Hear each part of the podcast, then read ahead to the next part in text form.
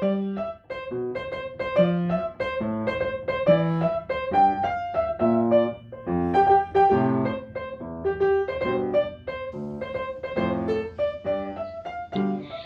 大家好，我是小茶。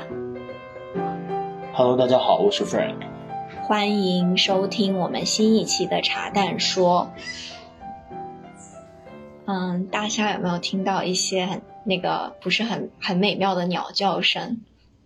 有点像乌鸦，但其实不是乌鸦，是一种黑黑的嘴，特别大的嘴，是黄色的那一种鸟，就感觉会钓鱼的那个鸟。应该不是会钓鱼的，是这样的。我我和小茶今天是在新加坡的一个岛上的酒店。嗯，因为昨天是 Frank 的生日，然后我们之前就定了一个 staycation，所以现在就是在我们房间的阳台上。呃，因为今天天气特别好，然后呃，这个岛又相对来说比较郊区，郊区一点，然后小动物又特别多。我们昨天还看到孔雀，嗯，在酒店里面跑来跑去，嗯，对，海龟什么的。然后我们就说，呃，有这个环境其实挺舒服的，就跟大家录一个茶蛋说聊聊天吧。嗯，不过我们今天要录的茶蛋说是啊，不消费也快乐。听起来跟我们住这个 staycation 有一点不是一不太一致哈，有点讽刺啊。嗯，所以我们其实想说的不是不花钱的不消费，而是，啊，就是跟大家分享一下我们这两年慢慢的变化和形成的自己比较舒服的一种啊生活方式和消费态度吧。对，没错。然后其实我们想要跟大家分享，主要是在衣食住行四个方面嘛。我们主要分享衣，就是衣跟食这两个方面。对。跟就跟生活很贴近嘛，然后也是我们两个平时讨论的比较多的，就是关于怎么花钱，花什么钱，然后也刚好是因为，就是我昨天晚上跟我一个好友，我们两个在聊天，嗯。刚好他跟我说，今年他做了一个，他有很多的 flex，其中的一个就是他决定要做一个 low buy year。那这个的定义其实就是他给自己设定了一个消费的金额，然后呢，这一笔金一个很小的数目啊，其实就一千美金一整年。这一千美金呢，他只会去买用来买那些他觉得是不是生活必需品的。也就是说，除了生活必需品之外，他只有一千块钱花这种，比如说买衣服、买额外的护肤品、化妆品、家居等等吧。就是只有只能花一千块钱，那我刚好就跟他说，其实我去年十月份开始也默默啊定了一个这样的购，就是我打算一整年都不买衣服，因为我觉得自己的衣服真的就已经很多了，而且新加坡也没有四季嘛，我不需要那么多衣服，我就很想要实现和践行这件事情。哎，我想先问一下，你们女生的衣服是不是？都是从柜子里面发现一件，发现是之前买的也没穿过，然后都过了很久。没有那么夸张，就是你承不承认我已经不是买很多衣服的女那我哪知道？我觉得在我看来，跟我比起来，你是挺多的，而且经常掏出来一件说：“哎，这件衣服好久之前买的，新的。”对，会有这样的情况，但是我真的平心而论啊，不管是买化妆品、护护肤品还是衣服，我已经不是那种买的非常夸张的女生了。但是呢，我也不是非常的极简，就至少一两年前不是这样子的。所以我觉得这个是普遍女生都会存在的一个问题吧，因为。就是大家应该都能有感觉，就是这个社会就是会让人更想要去消费，它会为了经济的发展和很多商业的正常的运转，你就是会看到很多广告，然后你随便刷一刷微博，你刷一刷社交网络，你就会看到各种各样的广告，这个在打折，那个又在打折，然后这个博主推荐一个这个，哇，你觉得好好看，然后那一个又有，你就总会想买，那就不买就亏了。对，或者是你就会觉得啊，而且你这样会有一种嗯，我不是很喜欢，但是非常盛行的一些那种打生活方式和生活态度的那种格调的，类似于就很喜欢说什么女生要对自己好，然后你要舍得给自己花钱，还有一些更夸张的说法，就是比如说钱只有花出去才是自己的，不然就是个数字等等等等。虽然我这些我不认可，但是。但是，still，我也是被消费主义推着去消费的一个个体。哎，其实关于衣服这方面，我我有一个感悟，这两年，嗯，就是其实，在香港，我不是第一次穿那个露露，呃，不是广告啊，但但我这是真的。我也希望是广告。就是我在香港去年不是第一次买 Lululemon 吗？对，Frank，以前我每次买 Lululemon，他都会说这么贵。不是 Lululemon 真的太贵了，贵到我完全没有办法接受。作为一个运动品牌的衣服，可以贵到这个程度，因为对男生来说，你随便拿个以前高中的校服、校裤就可以去运动，然后踢足球的衣服都几十块钱一件，就是那么贵的，一直都没有办法接受。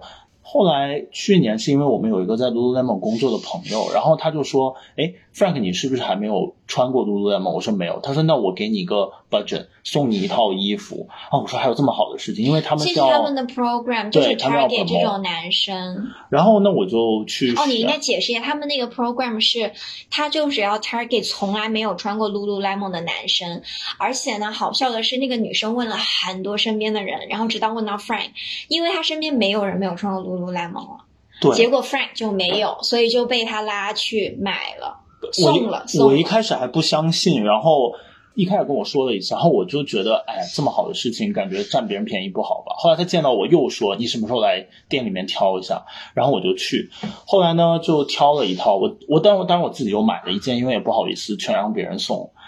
我后来都发现，Lululemon 的衣服虽然贵，但它真的使用率是非常高的一个一个品牌。就是我基本上那个裤子上班穿也可以，然后休闲穿也可以，运动穿也可以。就是一条黑色的短裤，就很普通的薄的那种。对，我就觉得它的使用率真的很高，所以我渐渐接受的就是你可以买一个质量相对好，但是呃稍微价格高一点点，但是你的使用率可以很高的东西。嗯我觉得这样算下来，其实你的每天使用的单价就很便宜了。嗯，所以这个我觉得是 Frank 的一个改变，因为他以前特别鄙视我和我的朋友们做那种设备党，就是然后去打球了要买一个衣服，买一个鞋，然后他就会觉得，那你买一个两百块钱的裤子和一个八百块钱的裤子能差多少呢？现在他发现还是有差别的。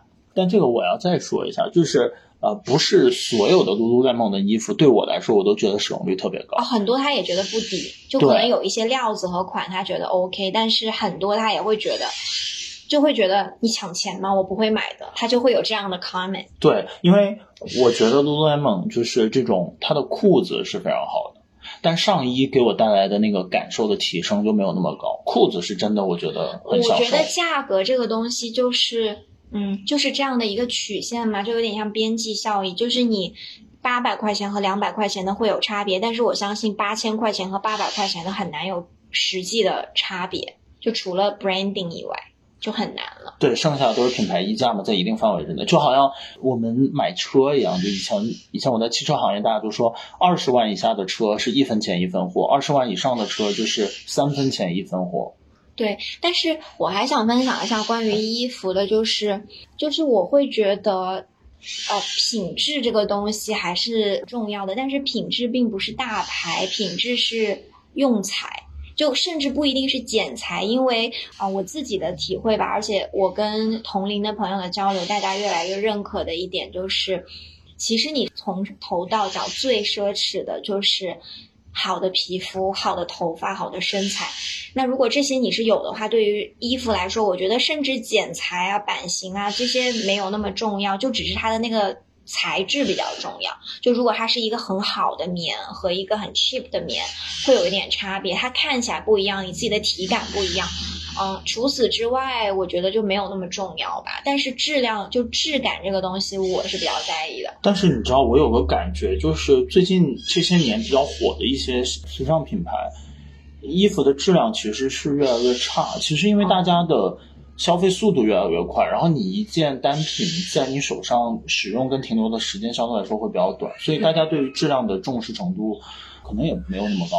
但是又有另外一个趋势，就是比如说像呃这两年像优衣库这种品牌，嗯，也特别火，那就是也是因为它的衣服相对来说质量比较好，用料比较好，嗯，大家其实也是 buy in 的，所以我觉得这对啊两像优衣库极化还是的那些挺明显的。就大家可能都知道优衣库的那个 U 系列嘛，我从几年前开始，Frank 每年就是他拥有几件 U 系列的 T 恤，那个 T 恤大概六七十块吧，可能。哦，我夏天就是几个不五同颜色，件吧，大概五三五件，然后他就够穿整整一两年。而且问题是在于，每次我们去逛那些很贵的品牌的时候，我一摸，我们两个就同时觉得还没有优衣库那些不是不是我们俩同时，是小茶给我洗脑，他一摸说，哎，这个连优衣库都不如，不要买了，然后就给我打压了。然后我就会跟 Frank 说，你这样男生，只要你身材好，你穿优衣库，你就是这条街最靓的仔，不要买那些就是嗯那种 logo 很大，然后看起来很潮啊，那些潮牌啊。不是，那是人家的 style，我可以不 follow 这 OK，style。对对，然后反正 Frank 已经掰但是硬了这个。但是这个是小茶洗脑的一个方式，大家注意画一下重点啊。所以对，所以衣服，我觉得我们的态度基本上就是少买。你可以买那种你觉得品质很好，你穿起来就很享受，并且使用率比较高的吧。总的来说，然后我还觉得也跟我们生活的这个纬度比较有关，因为就是我到新加坡之后，有一天，因为我来的时候是十月份嘛，然后过一两个月就已经是很多北方一点的地方的深冬了。然后我以前有一款。我喜欢海淘的 APP，我可以简单跟大家推荐一下，这可是福利，也不是广告。它的全名叫做，这个是我的那个美女博主周易给我推荐的，它的全名。有一点土的一个名字叫闪亮时刻海淘，然后它的 logo 是一个 B。我之前经常用这个 app，是因为它就是它会给你比较所有的那些大家常用的那些海外电商的，你所所有你知道的那些大的一些平台的价格，同一款商品它会比较价格，然后会汇集所有的折扣的信息，所以你既可以直接去那个网站买，也可以在它的这个 app 上买。而且香港邮寄东西很方便嘛，又没有税。我之前其实经常。就是你晚上刷一刷这个小 app，然后你就要下单一点什么鞋呀、包啊什么，你就会想买。就前前几个星期吧，我打开了这个 app 的时候，然后里面全都是铺天盖地的冬装。我突然就意识到，其实因为我生活在一个很热的地方，秋天的衣服、冬天的衣服，even 春天的衣服根本都不需要，我只用穿夏天的衣服。这也是真的，就是会让你降低你购买的欲望，就会觉得不需要买那么多衣服。嗯，我觉得这也是一个先天的一个一个一个条件吧。对，我觉得这个就是一个契机，然后让小茶开始降低消费欲望。我记得他之前，我记得他之前好像刚知道那个 A P P 之后，我们家突然在短时间内来了特别多的快递，然后每个快递里面都是鞋子，就一下来了一群鞋子。我当时就说，我觉得这个啊，不是？我跟你讲，也不只是我买，主要这个 A P P 我分享给了。我身边的女性朋友们，然后大家都开始买，然后寄到我们家，you know，就是女生很容易被这件事情吸引。那我不知道，反正我每次帮你拿快递，我就拿怎么又有鞋盒子进来了。但是我最近呢，说起洗脑这件事，我最近在给小茶洗脑。我觉得我最近洗脑洗得非常成功，就是我开始鼓励她去运动跟塑造自己的身材。小茶是一个非常自信的人，所以他之前 always 都觉得，嗯，我身材挺好的。但是呢，我我要强调一下，我这边自信也还是不如直男普通直男那一种哈。你继续。没所谓。然后，所以他就一直都觉得自己身材挺好的。所以他之前他其实他本身是一个很热爱运动的人，但是他不是很能坚持。通常就是动一下，然后觉得哎好像瘦了，然后就开始每天又开始睡觉，然后又吃东西。因为我最近在新加坡，然后时间也比较多，所以我就每天早上起来去健身啊，运动。就是大家在微博上面看到的我们两个内卷的那些场景。对，所以我就要开始激励他，然后每天给他发一些呃别人运动的这些指南啊，小红书上面运动的帖子啊，然后告诉他说你应该呃怎么样去呃跑步啊，怎么样去骑椭圆机啊，然后他骑完椭圆机之后。呃，他会问我有没有效果，我一般都要给肯定的答复。所以其实有时候你觉得你觉得没有是不是？不是都我一直都在怀疑这件事情，有效果的，有效果，真的是有效果。因为我觉得很奇怪，就是我每天运动回家大汗淋漓的，然后通常你们应该知道，你运动完你的腿和你的四肢什么会充血嘛，那个时候是你最粗的时候。然后我一回家，夫人马上就会说瘦了瘦了。我其实一直都在怀疑这件事情。不是，是真的，就是你的肉就会变得更加紧实了。以前小茶经常拿他大腿上的肉抖啊抖啊抖给我看，你现在抖是抖没有以前的那个晃动幅度的，嗯，好吧。对吧？其实说实话，你也才运动了十天，对吧？每天连续运动，嗯，我打卡的内容就是五公里的椭圆机和一点点重量的，比如说弓步蹲啊，还有那种练屁股的那个机器夹夹夹的那个。我们一般说臀，不说屁股。Sorry, sorry, sorry. OK，我我还想跟你说一点啊，就是顺便在这里教育你一下，就是从零到一开始运动，你看到那个变化会非常显著，但等你运动一段时间，你就会进入一个瓶颈，然后你的变化就没有那么多。所以我的理论就是，你的运动要多样化一点，就是你不能每天只做那几件事情，就是你可以比如说换着来，然后配合一些有氧的什么球类运动啊之类的，这样效果会比较好，嗯，我能理解，你是提前给我做期待设定。对吧？嗯啊，所以要坚持哈，嗯无论做跑题了，什么运动跑题了。坚持是最重要的，好吧？好好吧？好好。接下来要说什么？你刚才在说，你刚才在说你给我洗脑，让我运动，然后不买衣服，对吗？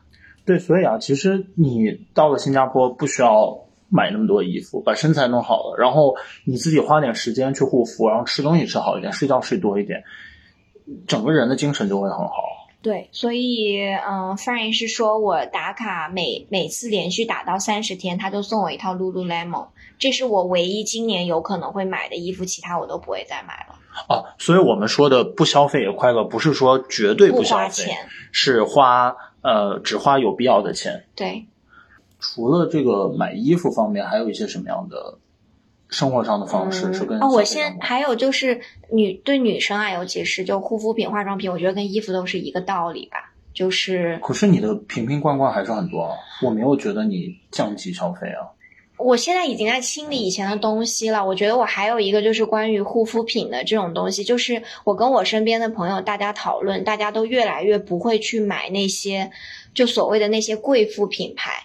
就是你在你更年轻一点的时候，可能你刚工作的时候，干嘛？什么叫贵妇品牌？就比如说，可能比 SK two 还要贵的，你知道贵妇品牌通常一瓶面霜可能五十克的，大概可以就三千，很正常，就两三千。你知道这种东西都是在你刚毕业工作的时候，你可能拿了万八千块钱，even 可能你第一次突破两万什么的，你就会觉得以后我有钱了，我就要买这些好的东西来保持青春。我相信大家都会有这个阶段的，但是呢。我现在跟我身边的朋友已经深刻的觉得，护肤品是有非常明显的天花板的，就是它不可能能够做到，比如说代替运动、代替饮食或者怎么样，因为它是非常非常浅层的一层东西。所以我们现在全部都回到了用雅漾、理肤泉，就我给你用的，就我现在用的跟你一样贵，你懂吗？雅漾跟理肤泉这个两个名字听起来很贵的样子，不贵，很洋气的很样子。不贵。雅漾的一瓶面霜就一百块钱，就是这个是我刚毕业的时候我都不会用。我我你知道我刚毕业至少我会用一个娇韵所以，所以你说的贵妇品牌是三千，这个是一百，对你懂哦吗？那这个听起来挺便宜的。对呀我根本都不会买三鲜。就你们知道有那种什么黑绷带啊，什么鱼子酱啊，什么金箔面霜啊，什么莲花面霜，什么很贵，就真的是 blow your mind。哎，但是作为男生，我最近有一个体会，就是我要花点钱在护肤上了。他每突然每天追着我说：“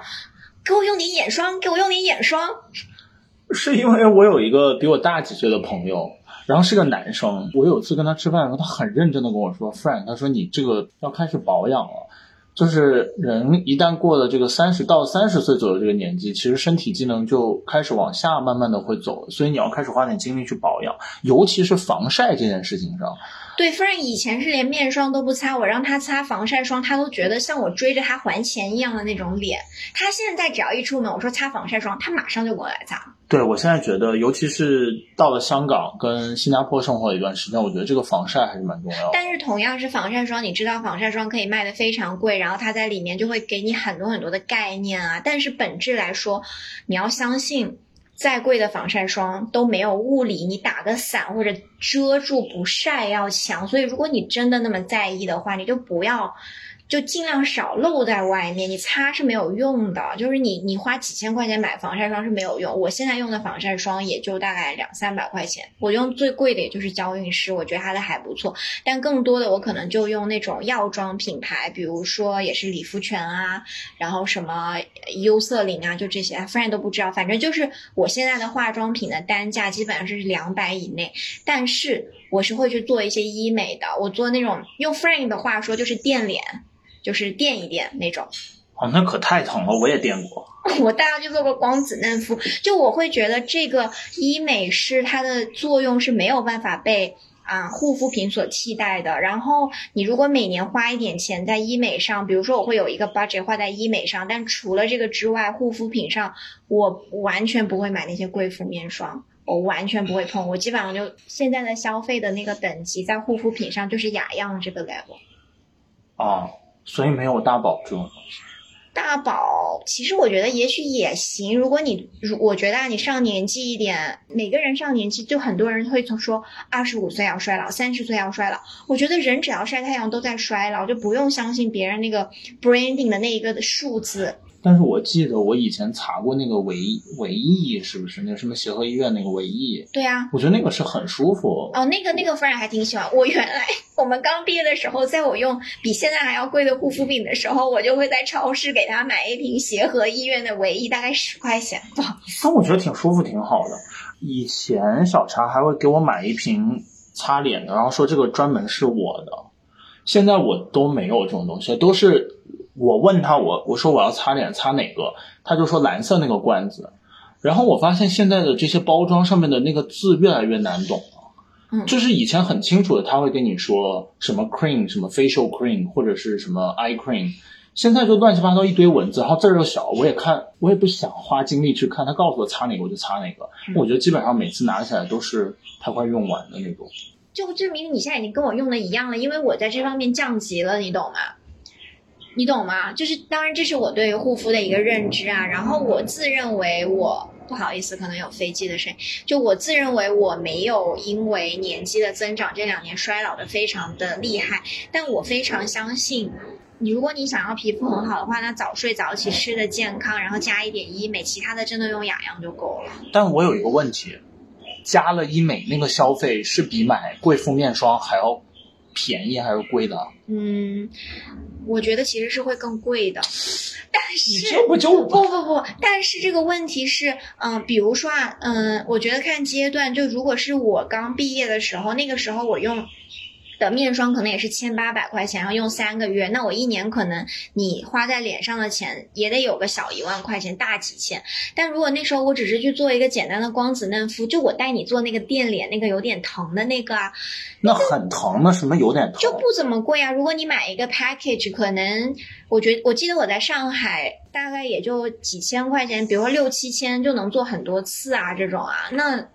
就可以了呀。这个我持保留意见，大家不要听小茶推荐这这个，哎，大家自己审慎判断哈。我觉得最重要的还是睡得早啊，对，然后吃得好加运动，因为你我觉得每次运动完睡醒觉起来，你整个人的精神状态跟面部皮肤的质量就。但我想跟大家说的这个态度就是，如果你花钱在医美上，你是可以看到效果的，但是你花钱在贵妇面霜上，其实还不如就用雅漾，因为其实不会太怎么样。当然，防晒很重要。你懂我这个意思吗？就是医美是 extra，就是它是 extra。如果你想要更好，你可以去。但是如果你花很多钱，而且你完全不用，因为自己现在，比如说你才刚工作一两年，你就觉得，嗯，那我都买不起三千块钱的面霜。而且大家很喜欢说的是，你加那么多班，你的那个钱根本都不还还不够买眼霜。其实你那些钱全去买眼霜，你那个皱纹也去不了的。所以我对护肤品的态度现在是这样，那个天花板我已经认知了。哎，加班这件事情要说一下，因为确实有很多小朋友是加。你很难做到早睡早起，对吧？嗯，其实我觉得是可以的，因为真的要加班到十二点以后的工作还是比较少。但是不不不，我想说的是，那个我前两天看了腾讯一点，我觉得腾讯一点这个公众号特别好，经常做一些医学科普。其实他之前就讲了一下这个睡觉的问题。简单来说，就是你的睡眠、睡眠跟这个生活的习惯是要稳定的。比如说，你都是一点钟睡觉，然后你睡到八点，然后保证七个小时。如果你每一天都是这个作息的话，相对来说你的身体是可以适应的。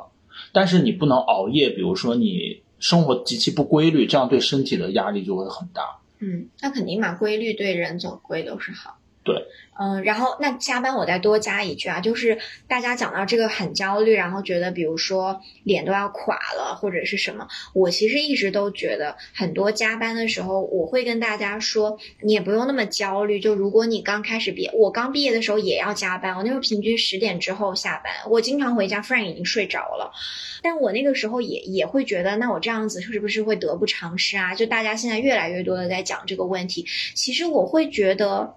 平心而论，很多没有在加班的人，大家也在熬夜。所以如果要加就加一下，然后也不用因为这个觉得我要额外花很多的钱去买护肤品啊。我觉得这个没有必然的联系。然后你可以给自己一个期限嘛，就那我再再停两年，然后我就这样就可以结束，我觉得就好了。所以不要把这些东西强制的跟买买买啊，花额外的那些护肤品和这些化学制剂东西联联系在一起。我是这样的态度啦。好，说完这个护肤的问题，我们再说一下吃东西这方面。吃东西是我们这两年变化比较大的一个方面哈，讨论比较多，讨论也比较多的。嗯，我觉得我对于吃的消费的满意的极致就。达达到这个极致是我来新加坡之后，嗯，因为新加坡有一个呃 hawker center 就熟食中心，就很像大学食堂那种一个个小窗口，然后非常便宜，大概人均嗯可能五新币吧，也没有任何的税什么的，所以你吃一顿饭有肉有菜有主食，甚至有汤有饮料，可能也就三十人民币这样。对，大概三十人民币左右。然后这个。所谓的这个 hawker center 或者叫 food center，在新加坡各个社区它都会有，其实是一些政府项目，它为了保证大家的吃饭，也保证一些呃就业，就业，所以它就会放这个 hawker center 在这儿。呃，我们来了之后觉得是一个特别好的一个吃饭的地方，就解决日常吃饭的一个 solution。因为我跟 Frank 之前在香港，我们两个其实经常，比如说我们出去吃个饭，然后呢就吃一个麻辣香锅，或者吃一个什么几个炒菜这种，我们两个可能人均就很容易，你本来想花几十块钱，你一下就会人均就吃了两三百，然后买单的时候你就会觉得两三百港币，对，两三百港币，然后你两个人就随便，就真的是随便一吃就能花五百，你就会觉得好烦啊，又花了五百块钱，然后吃了一堆也不觉得。回味无穷和很健康的东西，你就会后悔，然后永远都在这个循环里面。麻辣香锅还可以。反正就是永远在这个循环里面。我之前对于吃的期待就是，我平时吃的健康一点、少一点，然后便宜一点，那我也可以花钱去吃米其林。就是我总可能我总的吃饭的钱都是那么多，但是就不会是永远都是吃一个五百块钱的，然后又是垃圾食品，然后也没有吃的很开心，就那个连锁快餐，就这种感觉。呃，所以我们最近呃，我们在香港开始小茶就开始推行一个逻辑，就是我们日常。自己做，吃的便宜跟健康为主，然后攒下的钱每个月可以去吃一顿好的，比如说去吃米其林，或者是大家通常意呃认为的 fine dining。我觉得这个逻辑是 OK 的，而且我还在这件事情上加了另外一件事情，就是每次去吃这些好餐厅的时候，我开始学英语了，因为这是你来新加坡开始，对我来了新加坡之后开始学，因为我发现，就是尤其是西餐的那个菜单的英文。是比 GRE 还要难的词，然后我就开，因为我都不认识，然后每次点菜的时候你也不知道这些东西说的是啥。我现在就每次去一个餐厅等菜的那个期间，我就开始一个一个看，一个一个查字，然后就开始去记这些词，然后你会发现很快这些菜单你都看得明白。因为差不多，就是我们俩昨天还在说我们在啊就住的这个酒店里面吃晚餐，然后我们还在感叹说。只有中国的菜的做法真的是非常多的，然后其实每一种菜，比如说你吃意大利餐、吃法餐，就就那么就那些东西吧，所以你认一认就都知道了。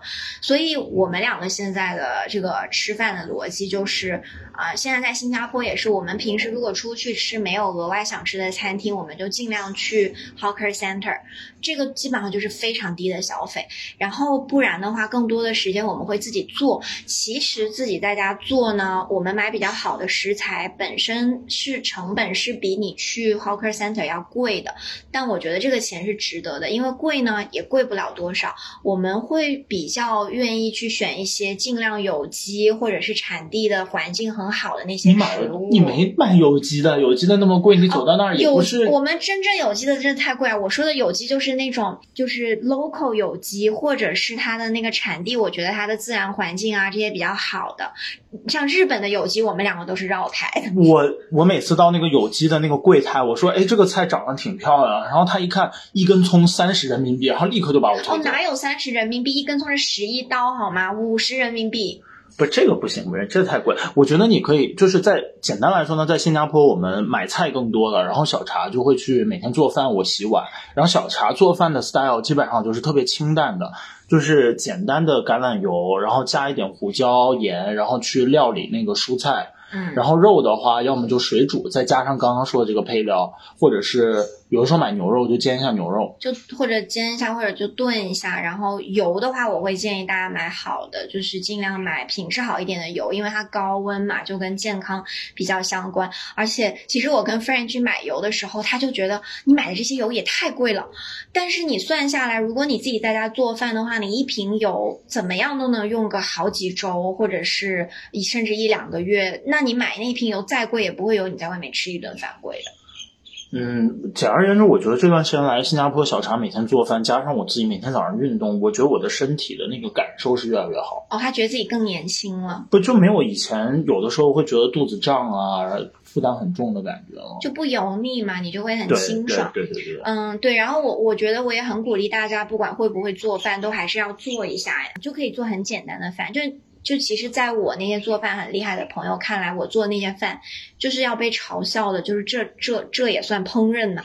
但是我觉得，你就把那个菜焖一焖，放点盐和胡椒。当然，你需要去找到一个你喜欢的盐和胡椒啊。我觉得我很幸运，我已经找到了，我。就就够了，你基本上肉和菜这样做就都够了，所以我们两个在吃上，基本上就是做加熟食中心啊、然后可能啊、大概几周或者是在一些比较想要庆祝的一些时间，我们就会去订一些好的餐厅。我觉得其实，因为我们之前在北京生活的时候，也经常去菜市场买菜。嗯，我觉得在如果是在国内生活的朋友，我挺鼓励大家去菜市场要去。新鲜的菜市场，其实那些肉啊菜都很好，就不是超市，是那种菜市场。我记得我们两个以前住在北京北苑的时候，就是北五环外边北苑，然后北苑地铁站外面有一个早集市，市好像周末才有，对吧？每天都有，每天都有。然后就是京京郊，就是北京郊区的，就是农民们，他们一早就开着车过来，然后就还有摆摊卖。毛驴啊什么的。对，有人有人赶着毛驴来，就什么菜都有，然后嗯相对来说都挺新鲜，挺挺挺干净的。对，很便宜耶，又便宜又新鲜，我觉得然后小茶那个时候就会一早就去买买什么牛腩啊，买萝卜啊，买土豆啊回来，然后炖一大锅，放到冰箱，然后就可以连着吃半个星期吧。嗯，但现在我已经改变了，尽量不要吃生的东西。这件事情我妈妈强烈的批评过我，尤其是菜就不可对，以。就是我想说的，就是如果在国内呢，其实超市买菜有的时候还是蛮贵的，可以多去菜市场，而且逛菜市场你真的会。错了，我跟啊你讲，我觉得国内是超市是便宜的，但是呢，其实就是很多东西都没有那么新鲜，不管是它啊、用肥料啊，还是用什么防虫剂啊，这些其实都不如你就去那些小摊摊上面买，然后又便宜又新鲜。那我觉得你也错，你以为小摊摊那些就不用农药了吗？呃那一样是用的，但是我觉得小摊摊上的是新鲜一点吧。对，我觉得嗯，食物的那个品质稍微好一点，整体来说，就吃进去的东西还是挺重要的吧。这个我觉得会比穿和抹在脸上的东西更重要。所以吃上，其实我们俩依旧恩格尔系数也不低，但是这个内部的结构在这两年已经发生了很大的变化，然后这个是我特别满意的。嗯所以简单来说呢，今天就想要传递一个信息，就是希望大家可以时不时的每天都审视一下自己的花费跟生活，然后哪些东西是你认为花了之后你心安理得，觉得有所收获的，有的时候你花了钱反而会觉得有负心理负担的，然后就去减掉那些有心理负担的花费，嗯。然后让钱的利用效率更高。然后也不要被消费主义绑架。我觉得这个说起来容易，但是还是需要花一些精力，嗯、去想一下。就嗯，我自己真正需要的是什么？对，然后也不要呃跟着潮流，其实还蛮容易焦虑的，因为你就会总觉得自己的钱不够，那这个导致的就是会直接影响到你工作的选择啊，然后你对于很多工作和赚钱的态度啊，我觉得是对你整个生活都有影响。对朋友、对恋人的选择，其实都会有影响。对，哦，我我是觉得能够意识到，其实你不需要那么多钱，也可以很幸福。虽然这个听起来就是个很浅显的道理，大家都在说，但是你真的能够意识到并且践行的人，真的是非常非常少数。就我们鼓励大家使劲赚钱，然后合理花钱。对。我对是就是你要有很多的钱，但是你要明白，你有能力赚这么多钱的同时，你还能意识到我根本不需要这么多钱。我觉得那就是财富自由。对，这个总结的非常好。嗯啊，我还想最后分享一点点，就是，嗯，我跟 Fran 现在我们两个在录茶，但说其实我们有个朋友在酒店等着帮我们拍照嘛，然后他是一个精神很丰富的朋友，然后我很想跟大家分享一个他的跟我说过一个让我很有感触的话，就是他在新加坡住在一片富人区，然后那边有很多很多的别墅，当然他是住在 condo 的，那 condo 是什么？condo 就是那种啊小区吧，普通的小区，那。他有一天带我去逛他们家旁边的那个别墅，然后我就一直跟他说：“我说你你要不要还是努力赚一下钱？你看看这些房子真的好漂亮。”然后我朋友很淡定的说了一句：“他说其实我每天早晚都会来这边跑步，那我觉得这也是一种拥有，就是。”他跟这个房子也是在 engage 的，并不是说让他，然后他顺便他说，我要是花很多精力、很多时间去赚了这个钱，又很辛苦，我住在里面，我其实也只能 engage 他一间房嘛。我觉得他说的也是一种道理吧，就是觉得你如果真的意识到你不需要那么多，而且你可以真正发自内心的去 let it go 的话，生活就会变得很容易吧，相对来说。啊，我觉得。啊，你这个案例一般般，但是还是刚刚说的那个那刚刚那句话总结的比较好啊，财富自由那句话比较好。好的，好吧，希望大家都可以财富自由。那我们今天就先这样。好，谢谢大家，拜拜，拜拜。